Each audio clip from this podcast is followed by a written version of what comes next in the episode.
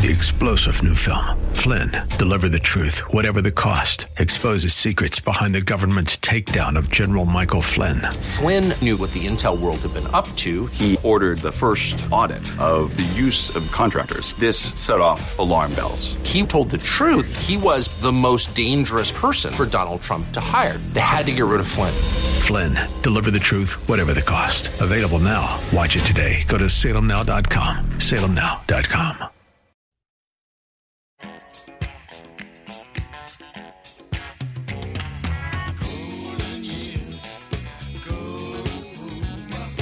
It's Ask the Lawyer with Mike Connors. Got questions concerning elder or estate law? Attorney Mike Connors has the answer. He's been recognized as one of New York's top lawyers by New York Magazine and brings over 30 years' experience to the table. Call him now at 866 970 9622. That's 866 970 9622 and ask the lawyer. Here's Mike Connors. We are gathered here on hallowed ground, Well, thanks again to David Kincaid for bringing in our show. Again, we are on hallowed ground. We're at the confluence of Wall Street and Broadway, Trinity Church, Trinity Church Graveyard. Very famous Americans are buried there. And so we're in Trinity Building, which is hallowed ground. Now, for those of you who don't know the show, the first part of the show was about estate planning and elder law.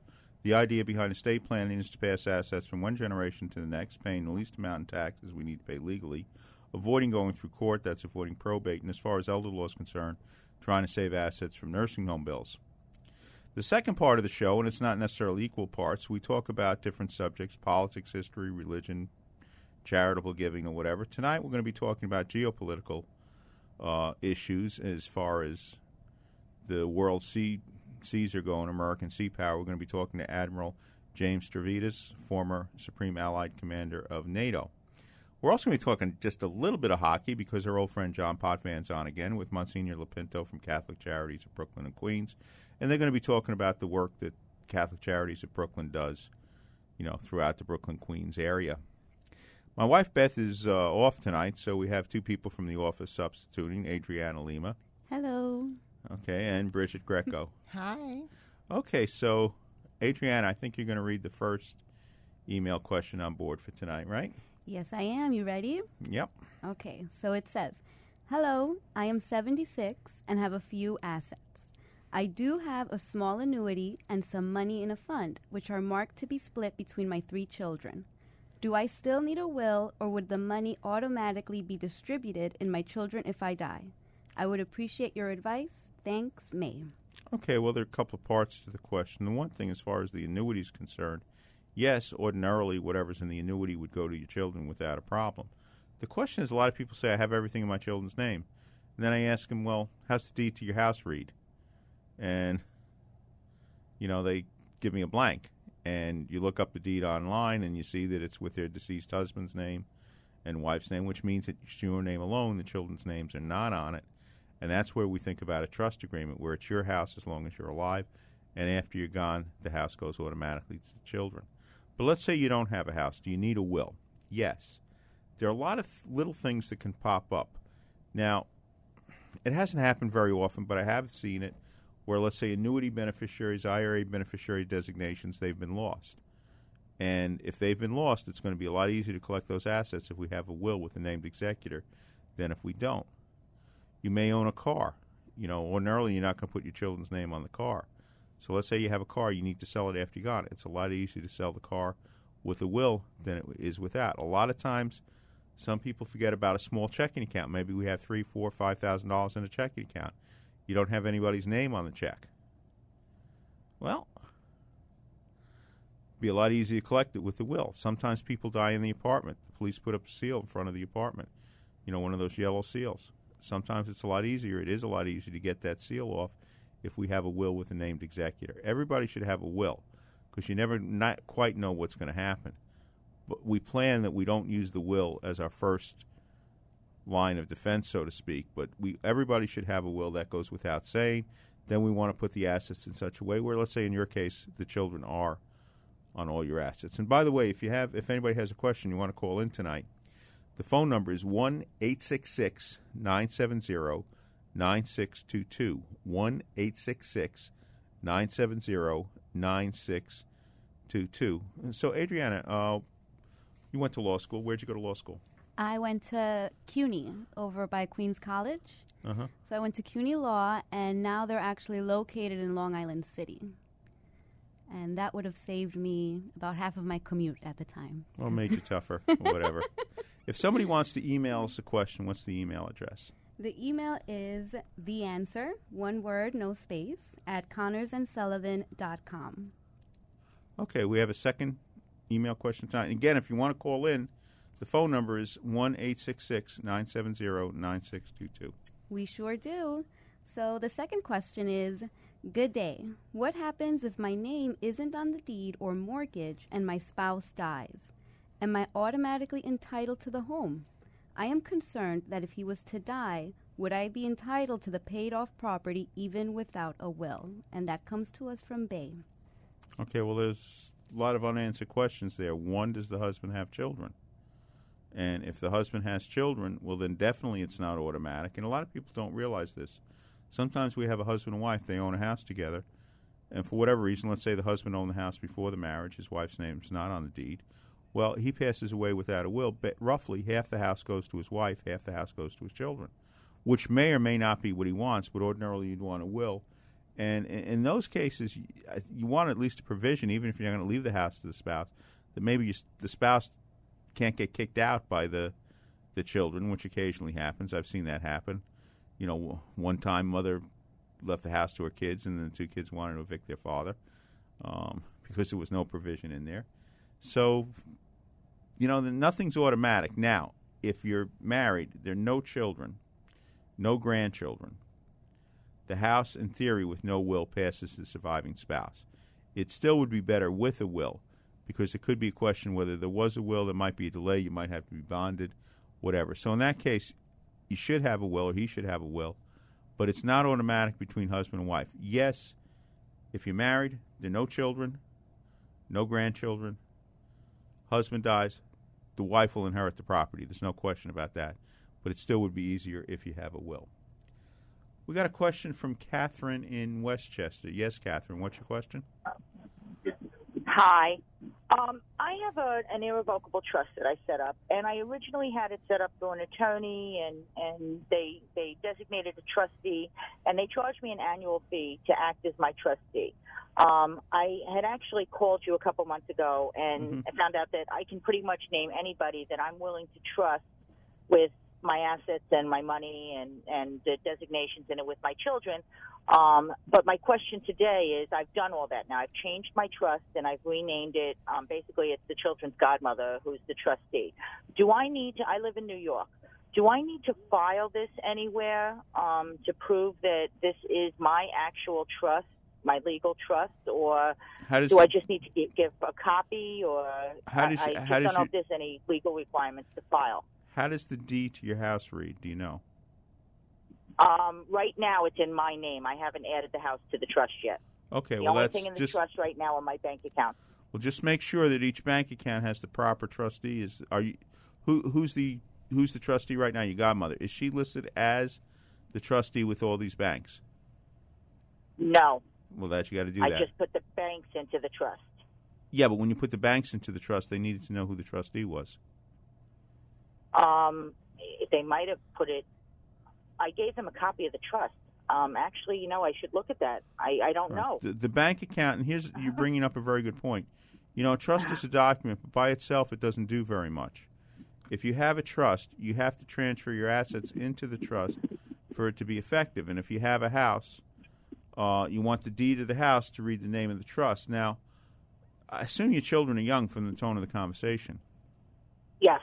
Okay, so I would think then you would be a little bit young to do an irrevocable trust. I mean, it's never quite a right answer to that. But ordinarily, if you have younger children, you do a revocable trust and wait until your children of age before you do an irrevocable trust. Let's say where you're in partnership with your children. But, um, I did an irrevocable trust because my husband passed away, um, and I, I just wanted to make sure. I had spoken to a lawyer and estate planner afterwards, and I just wanted to make sure he he addressed things like if God forbid, I, I hit somebody with a car or something, that they could sue me and take everything. And Yeah, the only take- way that I could protect the assets was put them in an irrevocable trust for my children because they are so young. No, that's true. Except your house right now, if you did hit somebody in that car accident, they might be able to put a lien on your house. So I, I plan on putting my house in. I just haven't gotten to it yet. All right. I, my house is going into this trust. Okay, well, very good. And but you know, I just keep in mind that a trust it's kind of like a suitcase. You got to put the assets into the suitcase, otherwise it's not effective. A trust by itself does nothing. But you have to transfer No. the assets into the trust. I, I understand that. I, Okay. I'm just move. I have the trust set. I'm also the talking way. to the I'm listeners, too. Everything. Um, I'm taking it away from the attorney being the trustee who's charging me fifteen hundred dollars a year to be my trustee. So I mean, I, I understand everything needs to be moved over. I'm just moving it over piece by piece, but everything is going in. But my question to you is: Once I do this, do I have to file this legally somewhere? No, not necessarily. Of course, when you do when you transfer the house into the trust, the county clerk has to know who the trustee is, whether it's your friend or whomever. So I need to file this trust with the county clerk. Well, when you transfer your deed into it. Okay, but everything else. No, so I it's just, need the to bank. have the trustee have a copy of it, and Right. it's The bank the bank has to bound. have has to know who the trustee is. Well, the bank has it because Okay. they already moved my bank account. And the account should be in the name of the trust, whatever the, your name is. well, if they moved them, then they must have. I'm going to check that though as soon as I get home. Okay, okay, very good. Um, good luck. Any other question, Catherine? Okay, I guess that's it. We'll take a short break. We'll be back in a couple of minutes. You're listening to Ask the Lawyer with me, Mike Connors. I think I just found myself believing that I didn't need God. I just had everything under control, and church was actually a, a burden to me. I might have gone to church, you know, at Christmas time, gradually quit going. No, I didn't take my faith seriously, uh, which which probably means I, I never really got it to begin with. You can have a beautiful car, a big fancy home, but if you don't have Christ in your life, there's an emptiness that's there. We are enslaved to power or to greed or to wealth or to lust, especially as a man. But there's a true freedom to not be enslaved, but to attach ourselves to God and to be free. Thank God I'm home. Now that I'm back in the Catholic Church, I'm a new person. I love it. There's peace in our home that we didn't have before. You're coming home to a Catholic family where people today just embrace you. If you've been away from the Catholic Church for whatever reason, we invite you to take another look. Visit CatholicsComeHome.org today. For our Ask the Lawyer friends and listeners, you can attend any of Connors and Sullivan's free seminars on elder law, Medicaid, wills and estate planning, and more. Yes, it's all free and all close to you. So come to Connors and Sullivan's free seminars. On Monday, July 17th at Vesuvio Restaurant, 7305 3rd Avenue in Bay Ridge, Brooklyn at 11 a.m., 3 p.m., and 7 p.m. At Buckley's, 2926 Avenue S in Sheepshead Bay, Brooklyn on Tuesday, July 18th at 11 a.m., 3 p.m., and 7 p.m. And on Thursday, July 20th at the Montauk Club, 25 8th Avenue in Park Slope, Brooklyn at 3 p.m. and 7 p.m. Can't go to any Connors and Sullivan's free seminars? Then call Connors and Sullivan at 718-238-6500 for your own free office appointment. Make an educated decision on your estate and family legal solutions today. Just call Connors and Sullivan at 718-238-6500. That's Connors and Sullivan, 718-238-6500 or go to connorsandsullivan.com. Find out what you're entitled to. Come to a Connors and Sullivan free seminar. For more information, call 718-238-6500 or go to connorsandsullivan.com. Connors and Sullivan. Plan now for later.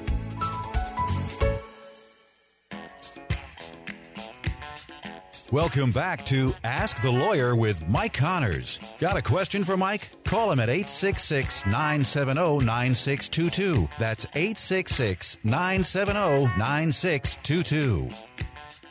Okay, well, welcome back. Uh, we've got George from Rego Park. Yes, George, what's your question? Hey, uh, how, you, how you doing, Mr. Connors? Uh, I got a quick question for you. Uh, my grandma, she uh, transferred a house over to my mom back in the uh, 80s without a life estate. Uh, one of my friends, he's an accountant. and he was telling me uh, that if uh, if she had done it with this life estate thing, uh, we wouldn't have to pay taxes when my mom sells the house. Is this true? Yes, very true. Is your mo- your grandmother still alive? Uh, you know, she, she's she's still with us, thankfully. Yes. Okay.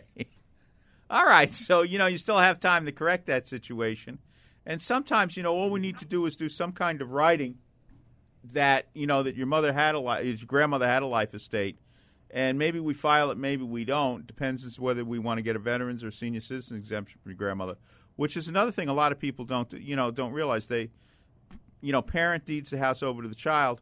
The parent is entitled to a senior citizens exemption or STAR program or veterans exemption, and they lose that um, if they just deed it to the kid. But the biggest thing, assuming your mother doesn't live in the house, if your grandmother paid, let's say, twenty thousand dollars for the house, whatever, forty years ago, and it's worth a million dollars when she's gone, mom's going to pay three hundred and change in tax, three hundred thousand dollars in change in taxes, and that's a crucial mistake. Oh, boy. Yeah. Wow. So you better correct Wow. that. Hey, you can come wait. in and see us. You can come to middle, our Middle Village office. Wait. What's this uh, veterans exemption? Uh, my grandpa, he was the, he was uh, in the Air Force. Okay, well, if he served during active duty during time of war, his widow is entitled to a veterans exemption. Hey, you learn something new every day. They say, right? Okay, well, that's that's why you listen to the show. All right, we got Cindy. Yes, Cindy, what's your question? Okay, well, Mike, I was just listening um, to your uh, your phone call before about the lady that was uh, had the trust, and you know you were saying a trust standing alone obviously is no good. You have to put your assets into the trust. So my question is this: uh, My parents have a trust, okay, and um, my dad passed away a few months ago, but right before he passed away um, the the house went into the name of the trust, or it, it's. My question is about how it's worded, because um, the house is in the trust, and we got the the deed changed over through the uh, county clerk. But the way that the the paperwork came back, it says uh, my mother's name as tr- as trustee of the um, ABC Trust. Right. Okay, so is that the same, or should the house, should the deed actually read the ABC Trust?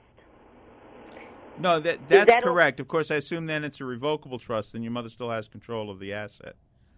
Right, it's a Yeah. revocable trust, and but you know it, it was just the wording when I was listening to the caller before. I was just getting confused. I, you know, I just assumed that now the deed to the house is in the name of the trust. However, it has my mother's name on the deed, being the trustee. Yeah, that's the correct that- way to do it. That is the That- correct way that to do it. Yeah. You put the, Oh, the, okay. the name of the trustee as the representative of the trust on the deed. So if it's your mother, your mother's name as trustee, again, as you said, the ABC trust, whatever you call the trust. All right, so then that that term um, that the house is actually now in the name of the trust. Correct. Okay, all right. Thank you for clarifying that. I appreciate it. Okay, you're more than welcome, Cindy.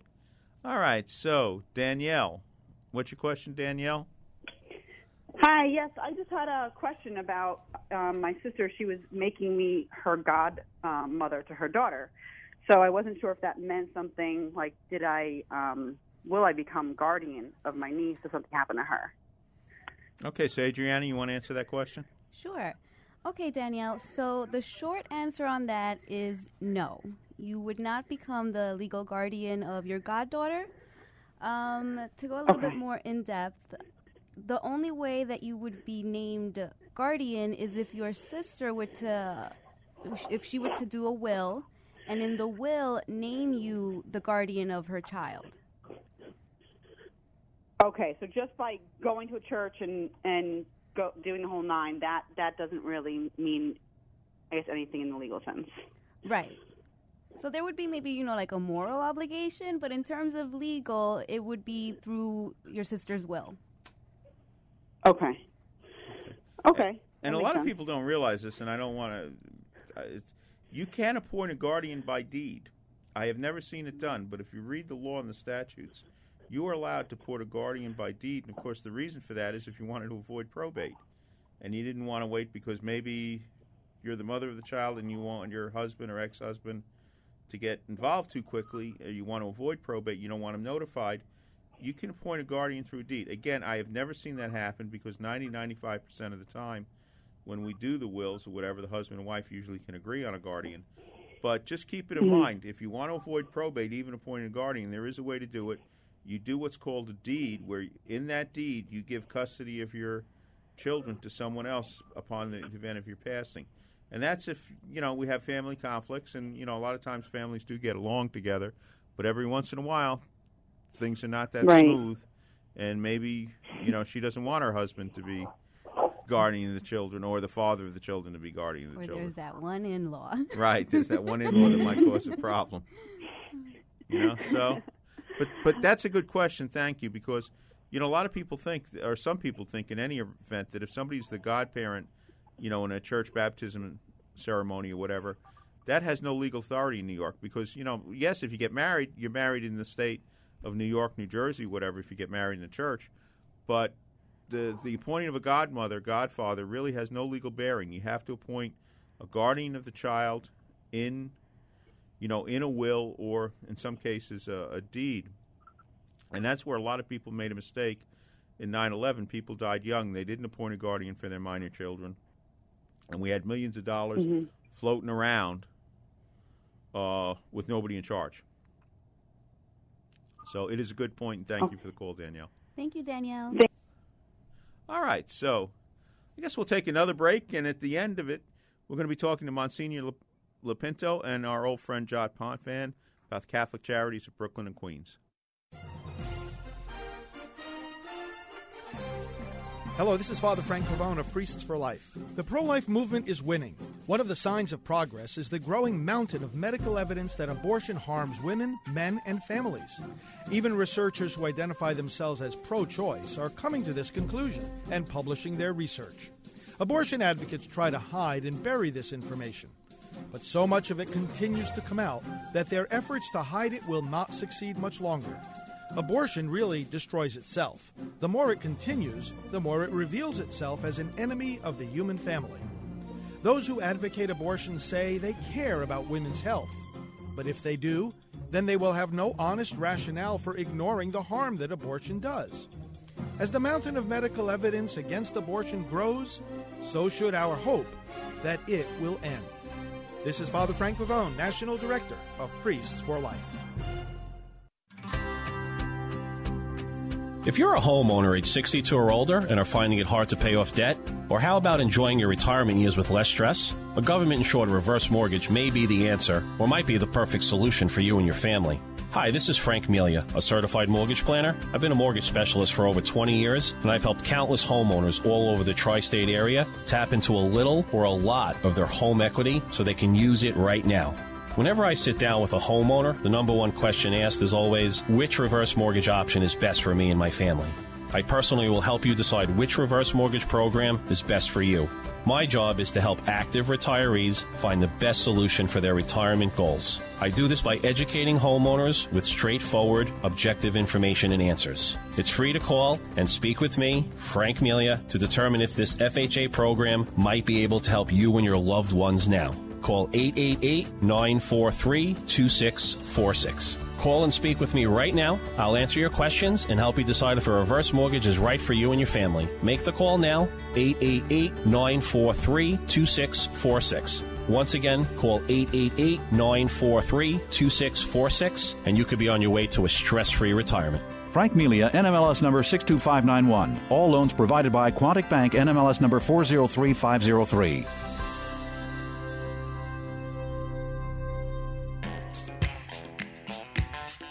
Welcome back to Ask the Lawyer with Mike Connors.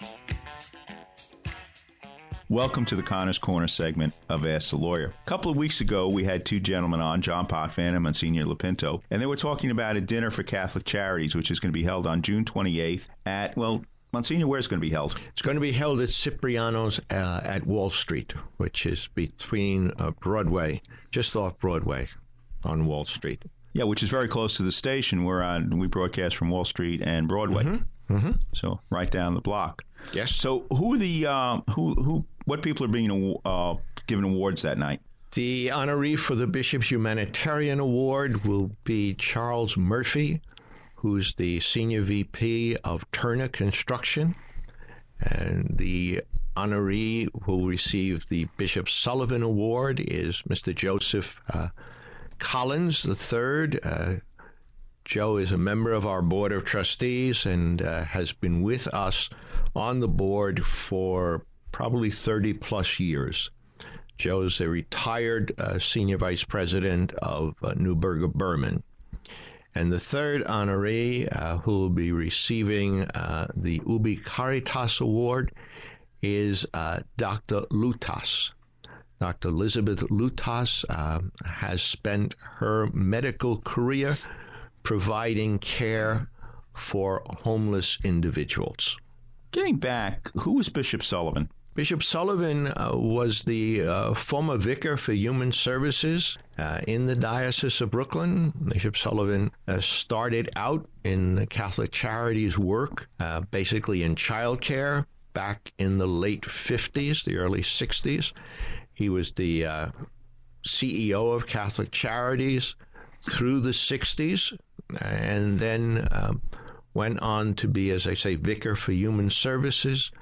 And he was very politically involved as well as recognized as one of the leading people in this country in the area of social services. And so, uh, for many, many years, he served as the liaison uh, from the United States Catholic bishops to Catholic Charities uh, USA. So, we're having the dinner on June 28th, Catholic Charities of Brooklyn and Queens, the annual Bishops Humanitarian Awards dinner at Cipriani's Wall Street. John, where, where can people find out about tickets or who should they contact? They could feel free to give me a call. My direct line at Catholic Charities of Brooklyn and Queens is area code 718 722 6024, or feel free to send me an, um, an email, and that is my name, Jean. It's French, J E A N dot Potvin, P O T V I N, at ccbq dot org. CCBQ naturally stands for Catholic Charities Brooklyn and Queens. Okay, now you're going to talk hockey to some of the people, oh, the old Islander fans. Sure, I, I, do all the time. It's it's quite interesting. People get an opportunity, and they said, "I wondered if it was you that left a message or sent me an email." And uh, I love reliving those old times because they were great times. So, if somebody wants to talk hockey with you, you're, they're not imposing. No, not at all. I I actually enjoy it because it seems like most people that I speak to about hockey, they will bring up some information that I'm not aware of or I never knew. And so I get a bit of trivia uh, about a lot of the players on my team, my brother, our coach, uh, obviously Al Arbour. And, uh, you know, those years with the Islanders, and I played a total of, I think, uh, seven years there and total of 12 years in the NHL but the last six or seven basically with the New York Islanders are some of the best years of my life. So it brings back really fond memories, and I still enjoy talking about it. Now, you talk to old Ranger fans or Devils fans? Oh well, Ranger fans are always giving me a tough time, and but that's okay. We we we enjoy giving it back to each other, and it's funny because when I played against Rod Gilbert Rod was a great player with the New York Rangers at that time. There was an unwritten rule that you never spoke to anybody on the other team when you're on the ice. And after a game, if you went to a restaurant or a bar and he was in there or he was in there having dinner with his wife, the unwritten rule was that I would have to turn around and go find some other place. Uh, but now, Rod and I, that we are both retired, we uh, I consider him one of my best friends, and I think he'd probably say the same thing, but not publicly. You know, but it's, uh, it's it's wonderful. The Ranger fans they they didn't like us, but that's okay. We didn't like them, but it was all about New York, so that's what counts. Monsignor, what kind of work does Catholic Charities get involved with? Again, we're in Brooklyn and Queens here. Right. Catholic Charities uh, is involved in an array of social services. One of the main areas uh, that we are involved with is affordable housing. We both develop and manage affordable housing. We have 21 buildings uh, that are servicing uh, seniors.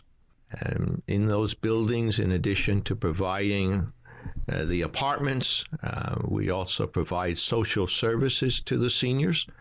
Uh, in addition to that, we are very involved in early childhood education. Uh, we operate Head Start and Early Head Start, and the uniqueness of our uh, Head Start programs is that they all use the Montessori method. So, in a sense, you have what can be very costly for people. Montessori, uh, we provide it uh, for basically people who qualify for Head Start, which would be low income families. In addition to the child care services, we provide a lot of services for family, what we call family preservation. And the idea there being to try to help families uh, to avoid situations where uh, a child might have to go into foster care. Uh, we have mental health clinics we also provide uh, assistance for uh, people with mental illness in helping them to gain independence and live on their own. And so we manage apartments for the formerly homeless. We have programs for young adults. Uh, we, our young adult internship program, where we basically provide them with a um, with a site where they can get experience uh, and also help them with their educational needs uh, in order to get their GEDs and go on, hopefully, to a college experience. Um, we have after school programs, and we have senior centers uh, throughout Brooklyn and Queens that provide uh, daily activities for seniors where they can come. In the mornings, there's usually some type of exercise programs. Uh, there's a hot meal provided, and then in the afternoon there are recreational, social type of activities that go on. Um, so it's quite an array of, of, programs. In addition to that, we operate a nursing home out in Coney Island, St. Joachim and Ann, right up on the Broadwalk. It's a 200 bed facility uh, where we provide both short term and long term care and we also have uh, in-home services uh, that we provide. Um, we operate the largest uh, Meals on Wheels program in Queens. Over 2,000 meals delivered every day. Uh, and in addition to that, we have other support services for seniors. Uh, so it's it's quite an array of services, basically from infant care right through to that point in your life when you need to be cared for. Now, I'm going to ask a stupid question, but some people in the audience may have it in their mind. Do you have to be Catholic? No. So long as you come and have a need and we're able to service you, we will service you. There are no restrictions as to race, creed, or any other issues. We also are fortunate enough to have people who can deal with uh, basically multilingual and so we have people who can deal with uh, people of Spanish uh, background, Spanish language, Creole, uh, you know, and we continue to expand our ability to function as a multilingual and multiracial agency. Hey, John, how'd you get involved with Catholic Charities? Well, we talked about my uh, hockey career. I uh, I knew I had to uh, do something else after I retired and that was back in the early 80s. And I, I decided to work on Wall Street, and I worked on the institutional side of Wall Street for probably 25 years or so until 2012. Um, and I work with some good firms. Uh, but a lot of these firms, they four or five years later, they get acquired by somebody else, a different culture. So I'd move on. So I started with DLJ, selling institutional research to large money management firms like Fidelity and Putnam and so on. But then I got to the point where I said I'd like to do something different with my life, and uh, I I took a year off or close to a year off trying to figure out what I wanted to do. And a very dear friend of mine, Peter Striano, was also a, a major board member with Catholic Charities. Um, we had lunch one day, and I told him, I said, I don't know what I want to do, but I, I'm not going back to Wall Street. And he says, Would you have an interest in Catholic Charities? And I says, Well, I, I'm Catholic, but I, I don't think I know a whole lot about them and he arranged for me to meet with some of the key people, uh, Bishop Sullivan and a number of others. Um, and I toured some of the facilities that Monsignor was just talking about. And once I looked into it after a couple of weeks, I, I was really significantly impressed to the point where I said, you know, I think that's something I'd like to do. I mean, it's it's you're helping people it gives you a sense of good feeling and accomplishment when you do that.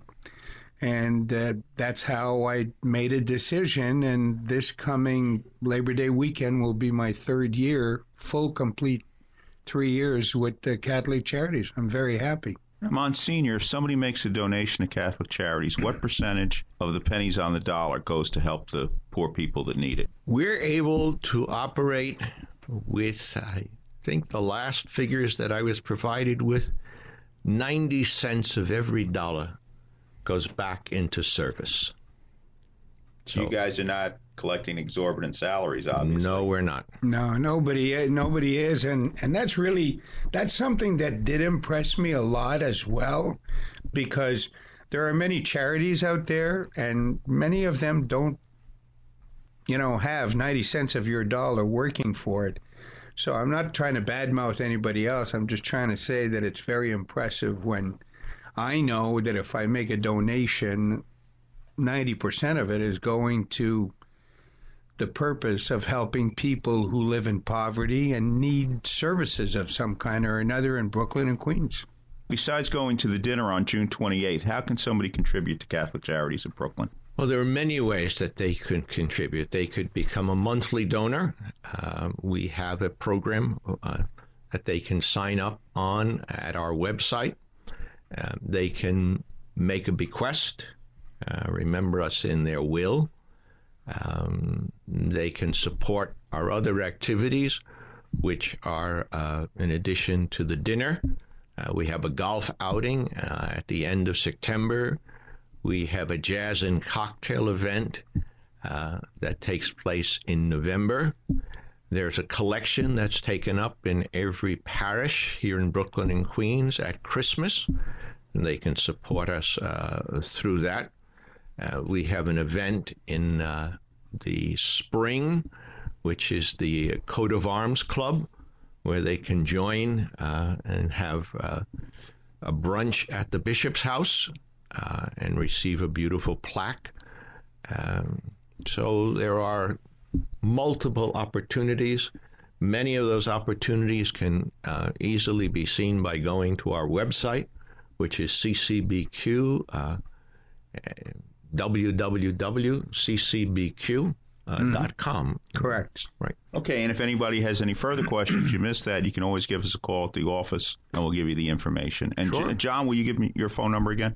Yes, my phone number, my direct line is area code 718 722 6024, and uh, I'll be glad to take your call if you call me.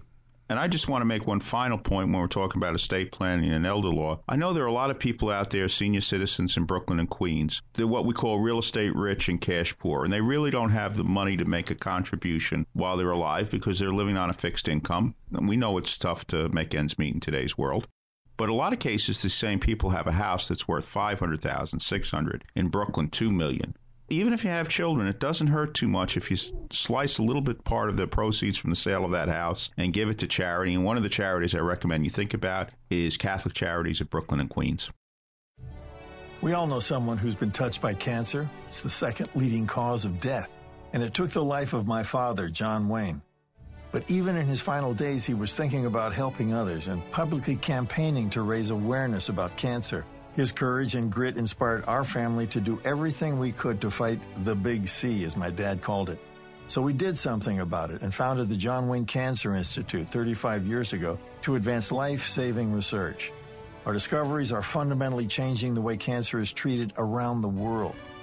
Cures are within our reach, but we can't do it alone.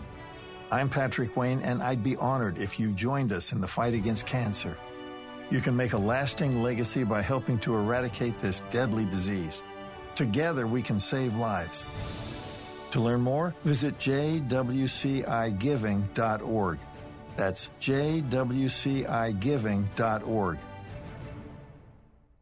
I have children. How can I protect them if something happens? Will my to assets be lost if I go into a nursing home? We have property. How will it affect the ones still here? Who will help us take care of Grandma?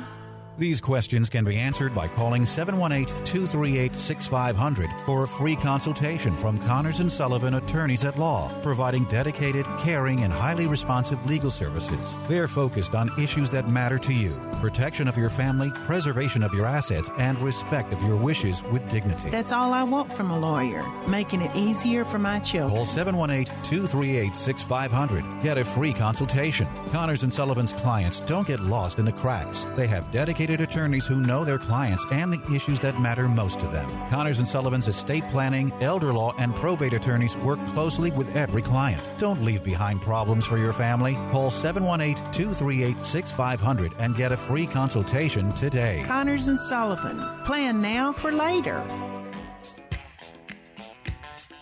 Welcome back to Ask the Lawyer with Mike Connors.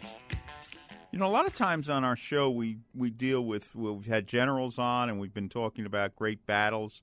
And ordinarily, the great battles we're talking about are land battles. Uh, today, we're going to be a little bit different. We're, we're going to be talking to the former Supreme Commander of NATO's allied forces. And, you know, believe me, that's a big deal. Retired Admiral James Stavridis. And, you know, it's uh, probably I should be spending more time about sea battles and whatever, so maybe we'll try to adjust that over the next couple of months or whatever. But here's an interview that we recorded a few days ago with Admiral Stavridis. Welcome to the Connors Corner segment of Ask the Lawyer. Right now, we're very pleased to have retired Admiral James Stavridis. How are you doing today, sir? I'm doing very well. Thanks for having me on, Mike. And you've got a book on sea power, the history and geopolitics of the world's oceans. We know generally what it's about. Specifically, what's the book about? It's really about three things. One is the uh, the alliance systems around the world, how we use our sea power to respond to crises, as in uh, North Korea, Syria, the Arctic, and so forth. Secondly, about trade, the importance of the global trading networks. 95% of all trade moves on the oceans. And thirdly, about uh, environmental challenges we face at sea. So it tries to weave all those strands together with some history and some current geopolitics, Mike. Now, when you talk about history, do you go way back to the Peloponnesian Wars and, you know, the let's say even the Middle Ages, Battle of Lepanto? I do, and of course, as a Greek American, I'm required at all times to go all the way back to the Greeks. but uh, the uh, sea battles between Athens and Sparta were incredibly significant geopolitical events of that time. The Athenian ability to stop the Persians at sea changed the course of not only global history but human history.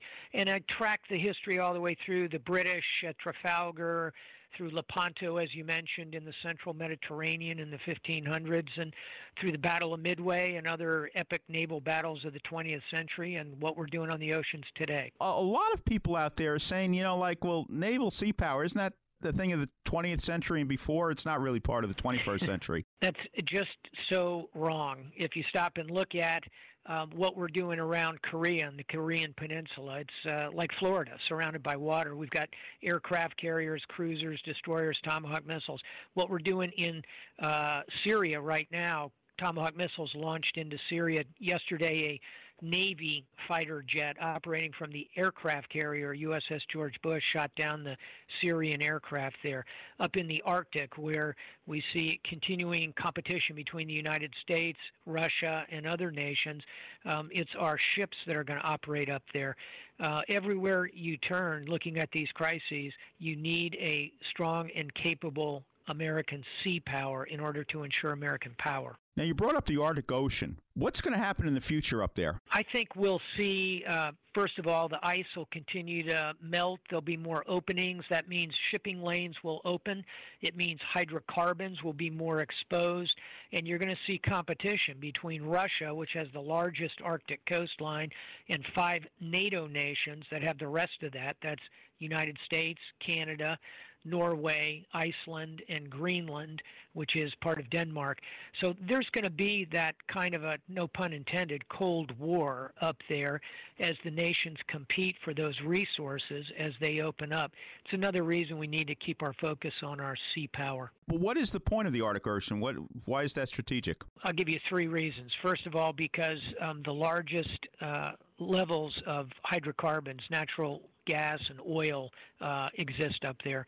Secondly, because of the ability to transit it saves um, millions of miles off uh, collective shipping routes around the world. So it becomes, uh, and it will become an, uh, one of the main highways of the world in terms of the 95% of trade that moves. And then thirdly, because of uh, hydrocarbons, because of photosynthesis that occurs up there, it will impact the global environment a great deal. It's a very strategic body of water. In your book, you mentioned the movie Captain Phillips piracy. How much of a problem is that on the high seas? It's uh, reduced uh, somewhat over the last five years, but I'd say in round numbers, it introduces a uh, 25 to 50 billion dollar discontinuity in the global transportation grid. It's not just in the Indian Ocean, which was the venue of Captain Phillips. It's in the Strait of Malacca, which connects the Pacific and the Indian Oceans. It's in the Caribbean, right here at home. It's on west coast of Africa in the Gulf of Guinea, one of the rich oil bearing underwater regions in the world. It's a it's a significant problem, and what we really ought to worry about is the potential, uh, Mike, for a confluence between terrorist activities and piracy. Right now, piracy is primarily economically driven. Conceivably, terrorists could use that and use the oceans much more effectively against us. That's something I worry about. What is the advice you would give to this administration or future administrations as to the future of the United States Navy? Number one, we need to rebuild the fleet. We've allowed it to atrophy significantly over the past decades. In the Cold War, we had about a thousand ships. Under Reagan, at the latter part of the Cold War, we had 600 ships. Today, we're down to 275 ships in the U.S. Navy, smallest we've been since World War I. We need to rebuild that fleet. Most observers say we need a minimum of 350 ships. I agree with that. So, point one would be uh, rebuild the fleet. Point two would be we need to ensure that we are um, preparing ourselves for uh, ocean going activities, including merchant shipping, uh, including uh, rebuilding our maritime academies. Um, the oceans are going to continue to be vitally important. And number three, um, the first question every president asks in a crisis, Mike, is where are the carriers? Uh, the administration needs to understand where its fleet is deployed, how to use it, and how to effectively employ it uh, in order to create real effect for the nation. Is the fleet adequate today? It's not. We're uh, undersized. Um, it, it, the fleet is aging. Two particular areas of concern are our uh, ballistic missile submarines are the backbone of our nuclear deterrence. Um, they're aging rapidly. We need to uh, build new ones, or they'll risk being detectable, risk uh, decreasing our ability to have that deterrent capability. And secondly, we're somewhat falling behind in our ability to respond to what are called hypersonic cruise missiles. These are uh, technology that both the Russians and the Chinese are employing makes our carriers vulnerable. We need to be better at that as well. So we have some uh, gaps we need to address between ourselves and our competitors at sea. So, what is it you want the reader to take away from the book Sea Power? I'll give you three things. Um, one is the the richness and the importance of the sea in the history of nations, going back, as we talked about, all the way to the Athenians, but also to the Ottomans, to the British, to America in the 20th century. Sea power comes up again and again as this kind of small hinge upon which really big doors swing. Number two is uh, the importance of a reasonably sized and capable U.S. Navy to protect the global commons, to make sure that we can operate in these seas. And then, thirdly, Mike, I hope people would take away uh, my love of the ocean. I spent a great deal of my life in the Navy and 11 years, day for day, on the deep ocean out of sight of land. It's an office with a view. It's a beautiful place, and I hope that people find time to appreciate the oceans in an aesthetic sense, get to see, get on a cruise ship, get out there and enjoy the oceans even if it's only going to the beach and uh, looking at them.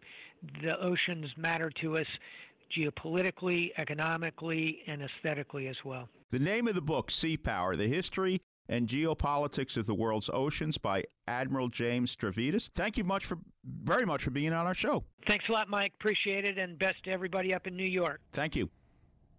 Okay, well, something to think about. Now, next week's show, we're going to have one of our old friends on it, and old in more than one reason, Ed Bearss.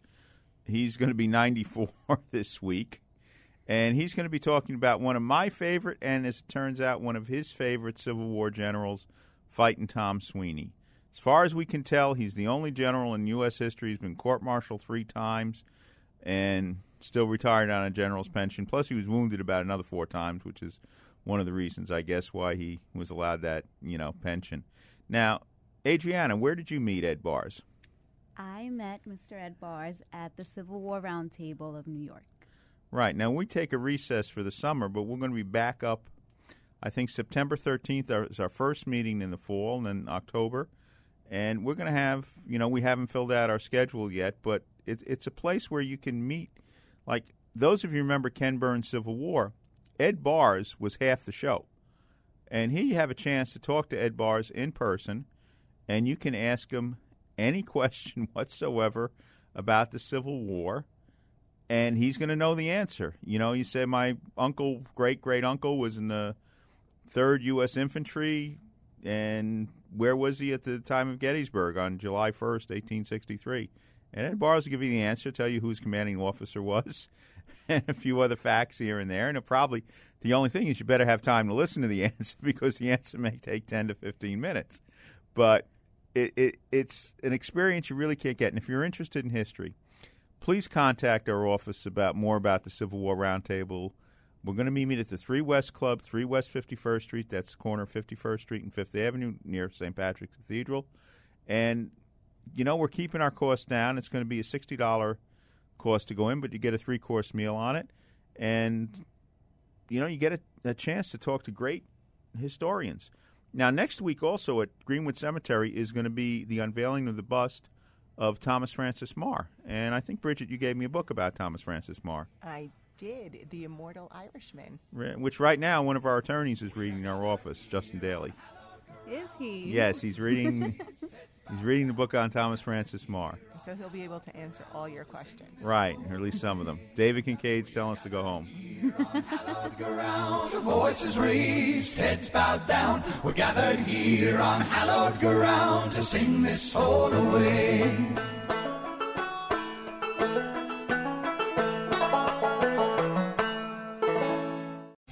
Three star general Michael J. Flynn, head of the Pentagon Intelligence Agency, knew all the government's dirty secrets. He was one of the most respected generals in the military. Flynn knew what the intel world had been up to, he understood its funding. He ordered the first audit of the use of contractors. This set off alarm bells.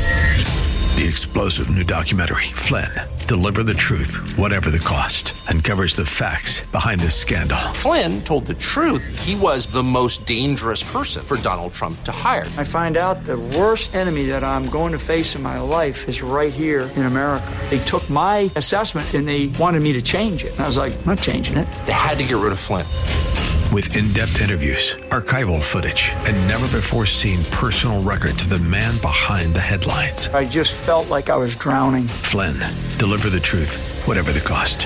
Available now. Watch it today. Go to salemnow.com. Salemnow.com.